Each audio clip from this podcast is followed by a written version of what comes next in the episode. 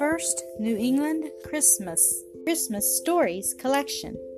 It was a warm and pleasant Saturday, that 23rd of December, 1620. The winter wind had blown itself away in the storm of the day before, and the air was clear and balmy. The people on board the Mayflower were glad of the pleasant day.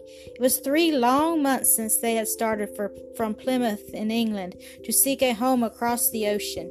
Now they had come into a harbor that they named New Plymouth in the country of New England. Other people called these voyagers pilgrims, which means wanderers. A long while before, the pilgrims had lived in England. Later, they made their home with the Dutch in Holland. Finally, they had said goodbye to their friends in Holland and in England and had sailed away to America. There were only 102 of the pilgrims on the Mayflower, but were, they were brave and strong and full of hope. Now, the Mayflower was the only home they had. Yet, if this weather lasted, they might soon have warm log cabins to live in. This very afternoon, the men had gone ashore to cut down the large trees. The women of the Mayflower were busy too. Some were spinning, some knitting, some sewing. It was so bright and pleasant that Mistress Rose Standish had taken out her knitting and had gone to sit a little while on deck.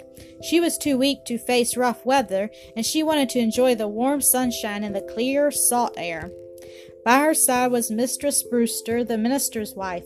Everybody loved Mistress Standish and Mistress Brewster, for neither of them ever spoke unkindly.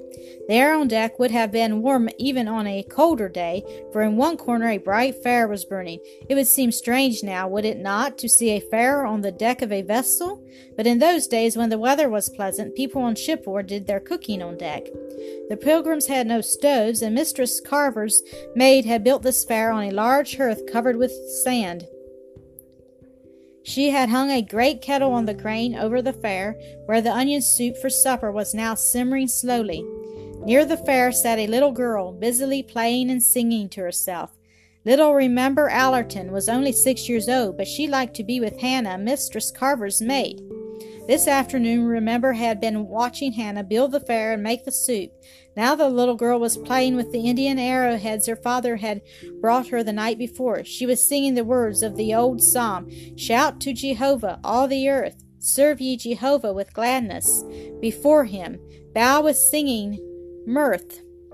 Ah, child, methinks the children of old England are singing different words from these today, spoke Hannah at length with a faraway look in her eyes. Why, Hannah, what songs are the little English children singing now? questioned Remember in surprise.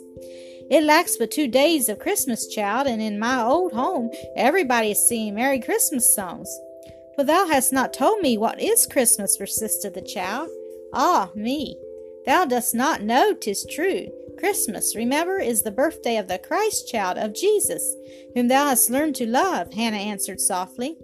But what makes the English children so happy then? And we are English.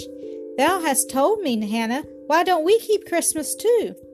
In truth, we are English, child, but the reason why we do not sing the Christmas carols or play the Christmas games makes a long, long story.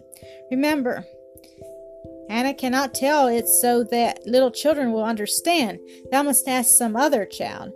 Hannah and the little girl were just then near the two women on the deck, and Remember said, Mistress Brewster, Hannah saith she knoweth not how to tell why love and wrestling and Constance and the others do not sing the Christmas songs or play the Christmas games. But thou wilt tell me, wilt thou not? she added coaxingly. Sad look came into Mistress Brewster's eyes, and Mistress Standish looked grave too. No one spoke for a few seconds until Hannah said almost sharply, Why could we not burn a Yule log Monday and make some mule into little cakes for the children? Nay, Hannah, answered the gentle voice of Mistress Brewster, such are but vain shows, and not for those of us who believe in holier things. But, she added, with a kind glance at little Remember, wouldst thou like to know why we have left old England and do not keep the Christmas day? Thou canst not understand it all, child, and yet it may do thee no harm to hear the story. It may help thee to be a brave and happy little girl in the midst of our hard life. Surely it can do no harm, Mistress Brewster spoke, Rose Standish gently. Remember is a little pilgrim now, and she ought, methinks, to know something of the reason for our wandering. Come here, child, and sit by me while good Mistress Brewster tells thee how cruel men have made us suffer. Then will I sing thee one of the Christmas carols. With these words, she held out her hands to little Remember, who ran quickly to the, the side of Mistress Standish and eagerly waited for the story to begin. We have not always lived in Holland, remember. Most of us were born in England, and England is the best country in the world. Tis a land to be proud of, remember, though some of its rulers have been wicked and cruel.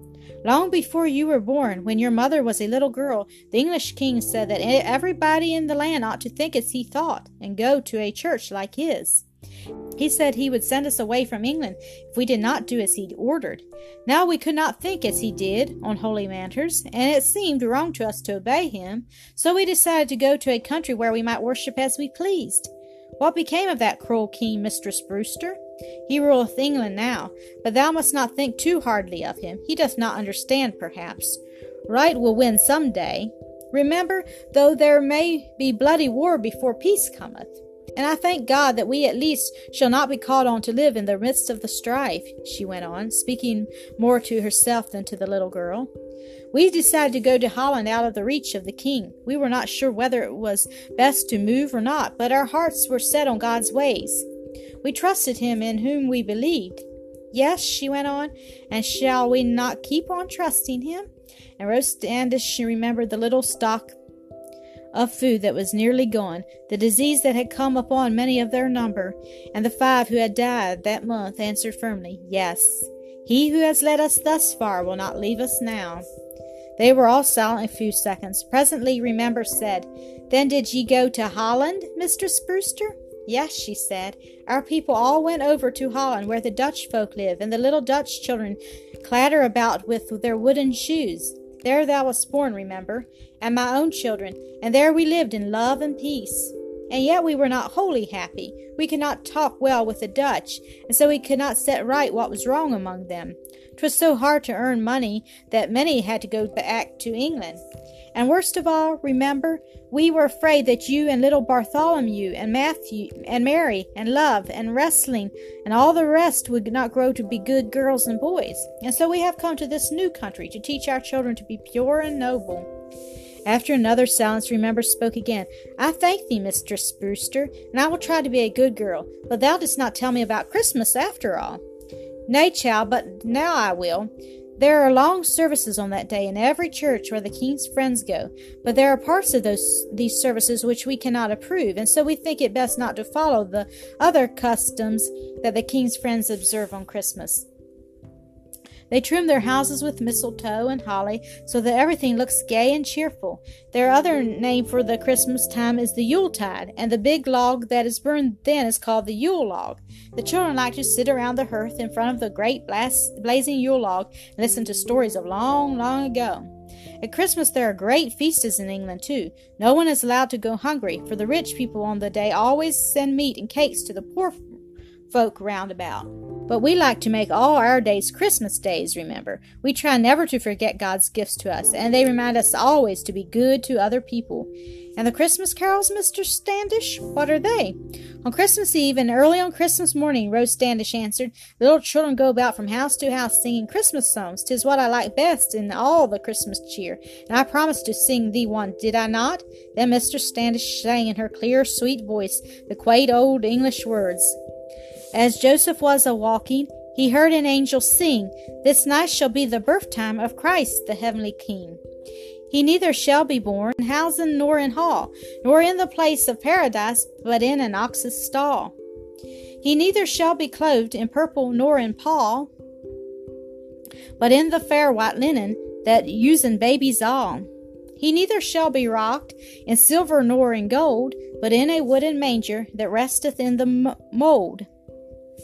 As Joseph was a walking, there did an angel sing, and Mary's child at midnight was born to be our King. Then be ye glad, good people, this night of all the year, and light ye up your candles, for his star it shineth clear. Before the song was over, Hannah had come on deck again and was listening eagerly. I thank thee, Mistress Standish, she said, the tears filling her blue eyes. Tis long indeed since I have heard that song. Would it be wrong for me to learn to sing those words, Mistress Standish? gently questioned the little girl. Nay, remember, I trow not.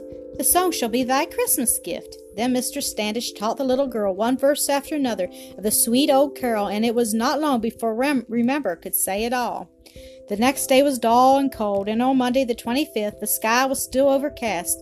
There was no bright Yule log in the Mayflower, and no holly trimmed the little cabin. The pilgrims were true to the faith they loved. They held no special service. They made no gifts. Instead, they went again to the work of cutting the trees, and no one murmured at his hard lot. We want we went on shore, one man wrote in his diary, some to fell timber, some to saw, some to rive, and some to carry. So no man rested all that day. As for little Remember, she spent the day on board the Mayflower. She heard no one speak of England or sigh for the English home across the sea, but she did not forget Mistress Brewster's story, and more than once that day, as she was playing by herself, she fancied that she was in front of some English home, helping the English children sing their Christmas songs. And both Mistress Allerton and Mistress Standish, whom God was soon to call away from their earthly home, felt happier and stronger as they heard the little girls singing. He neither shall be born in housen nor in hall, nor in the palace of paradise, but in an ox's stall.